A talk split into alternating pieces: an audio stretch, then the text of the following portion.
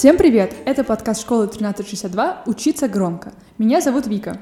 А меня зовут Даша. Мы ученицы десятого медиакласса школы тринадцать шестьдесят два. Сегодня мы будем рассуждать на тему здорового образа жизни. Даша, как ты считаешь, из чего складывается это понятие? А, я считаю, что оно складывается из спорта и правильного питания. Без этих двух компонентов здоровый образ жизни не может быть. Да, я соглашусь с тобой, что одинаково важно э, и правильно питаться, и заниматься спортом. Как ты думаешь, каким спортом занимаются наши одноклассники? Я считаю, что наши одноклассники преимущественно занимаются занимаются э, просто в зале, ходят э, и развивают свою физическую подготовку. Ну, я думаю, множество девочек занимаются бальными танцами или художественной гимнастикой. Мне кажется, это красивые виды спорта, которые э, формируют правильную мускулатуру. Э, среди мальчиков популярны такие виды спорта, как футбол, хоккей. Э, кто-то играет в волейбол или в баскетбол. Трус не играет в хоккей. Я, но я считаю, что подростки в нашем возрасте уже не занимаются профессиональным спортом, э, так как это преимущественно как раз-таки до пятнадцати лет, когда организм растет и укрепляется. А чем ты занимаешься? Я люблю бегать. Насколько я знаю, ты тоже занимаешься легкой атлетикой. На какие дистанции тебе интереснее бегать? На длинные или на короткие? Я преимущественно бегаю длинные дистанции, так как на короткие мне не хватает скорости, но при этом я обладаю выносливостью. Да, наверное, большой фактор играет личные качества спортсмена, но как ты считаешь, можно ли развить то или иное качество? Например, если ты говоришь, тебе не хватает скорости, но есть выносливость, могла бы ты бегать быстрее? Конечно, можно развить качество, но все равно, если у тебя это не заложено в генах, то это будет делать очень, очень тяжело. Э, соглашусь с тобой. Поставила ли ты для себя какую-то цель в спорте? Хочешь ли ты построить свою профессиональную карьеру в этой сфере, или ты занимаешься больше для себя, для своего физического состояния? В детстве я хотела стать олимпийской чемпионкой, но по достижению определенного возраста эта мечта начала угасать, и сейчас я занимаюсь для того, чтобы поддерживать физическую форму. Вика, как ты думаешь, какой должен быть правильный рацион питания для спортсмена? Это очень интересный вопрос. Я думаю, множество ученых изучали эту тему. Научно доказано, что белок крайне полезен для всех спортсменов. Многие включают в свой рацион такой продукт, как яйца, потому что он действительно содержит в себе много полезных микроэлементов. Также спортсмены, насколько я знаю, едят много мяса, рыбы, потому что все эти продукты являются строительным материалом для мышц. Тут я с тобой соглашусь, но если человеку очень сильно хочется что-нибудь вредное, это надо запрещать или есть? На самом деле, как мы сказали в самом начале, питание является важным в целом. Ведение здорового образа жизни играет ключевую роль, одну из ключевых ролей.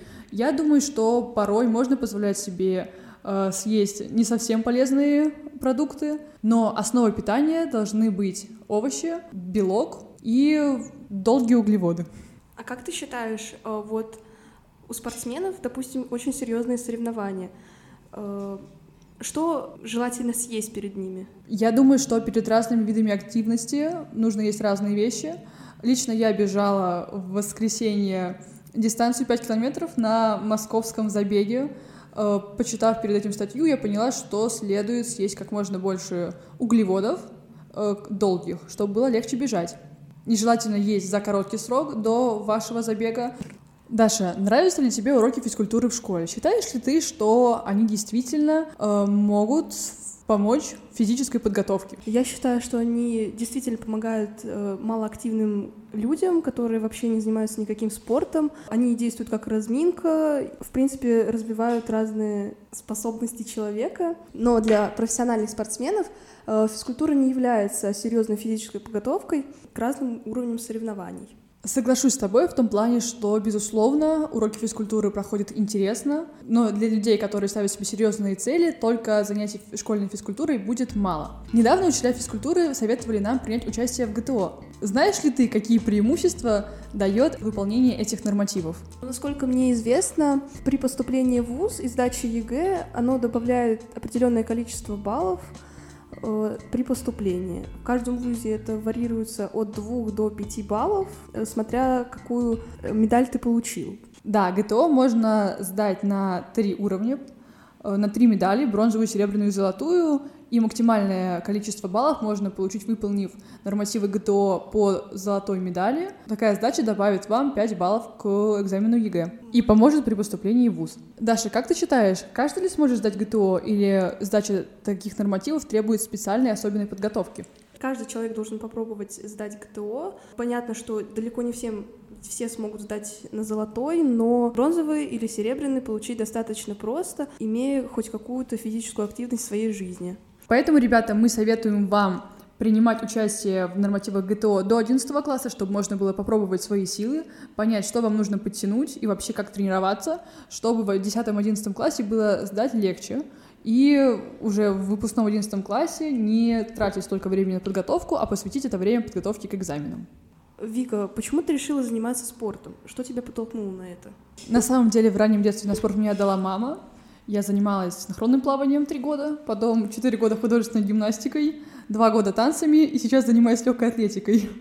В детстве это было скорее решение родителей, чем мое, однако они не совсем приветствовали профессиональный уровень, потому что это требует больших энергозатрат как родителей, так и ребенка, и со временем становится крайне сложно совмещать учебу и спорт. Сейчас я занимаюсь легкой атлетикой, потому что хочу этого сама. Мне нравится бегать, нравится то, как влияет этот спорт на мое тело и психологическое состояние, потому что, как доказано учеными, действительно бег уменьшает уровень стресса и э, во время бега, после бега вырабатывается гормон счастья, дофамин. Я вот тоже с детства занимаюсь спортом. Еще в три года меня родители отправили на профессиональное плавание, и я им занималась на протяжении десяти лет, параллельно занимаясь другими спортами, танцами, хоккеем на траве и многим чем другим. Сейчас я также занимаюсь легкой атлетикой уже на протяжении трех лет и планирую продолжать и развиваться в этой деятельности, но, наверное, на любительском уровне. Действительно, спорт является образом жизни,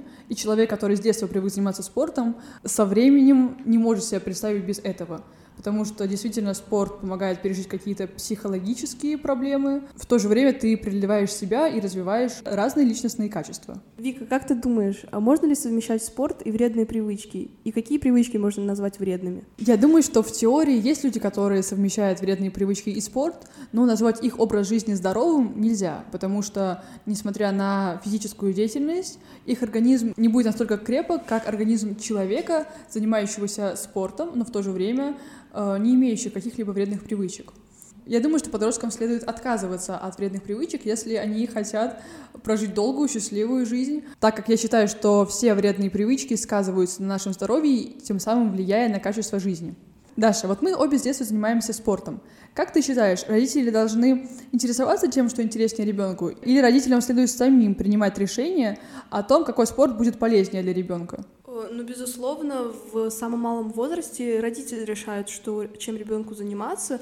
Но если спустя какое-то время ребенок трезво говорит, что он не хочет этим заниматься, а родители все равно его заставляют, это не очень хорошо. Родители должны, наоборот, мотивировать и э, помогать ребенку развиваться в этой деятельности, в которой ему интересно. Действительно, будет очень сложно добиться каких-либо успехов в том занятии, которое тебе изначально не нравится. Безусловно, нужно стараться преодолевать себя, но порой это делать очень тяжело, так как то, чем ты занимаешься, не приносит тебе никакого удовольствия. Следовательно, исходя из благ для своего же ребенка, родителям следует услышать его интересы и постараться помочь прийти в новую спортивную секцию или спортивную школу. Вика, что мотивирует людей заниматься спортом? Я думаю, у разных людей есть разные причины заниматься спортом. Например, мне это приносит удовольствие, кто-то видит в этом преодоление себя. В любом случае, спорт на любительском уровне только позитивно отражается на здоровье и физическом состоянии человека. Я думаю, многих подростков мотивируют те изменения, которые происходят с ними в процессе занятия спортом, потому что, как-никак, спорт помогает скинуть лишний вес и прийти в форму, и в целом спортивные люди выглядят лучше, чем те, кто не занимается спортом и имеет вредные привычки.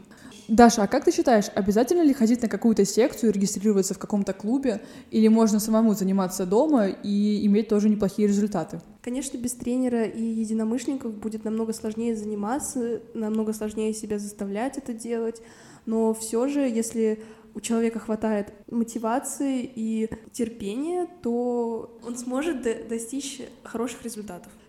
Я думаю, что у нас получился классный подкаст на тему здорового образа жизни. Да, мы поговорили и про влияние спорта на жизнь человека, и про то, как стоит питаться. Затронули тему вредных привычек, и в целом, я думаю, получилось очень интересно. Подписывайтесь на группу ВК нашего медиацентра, на наш подкаст ВК «Учиться громко». С вами была подкаст-команда нашей школы триста шестьдесят два «Учиться громко».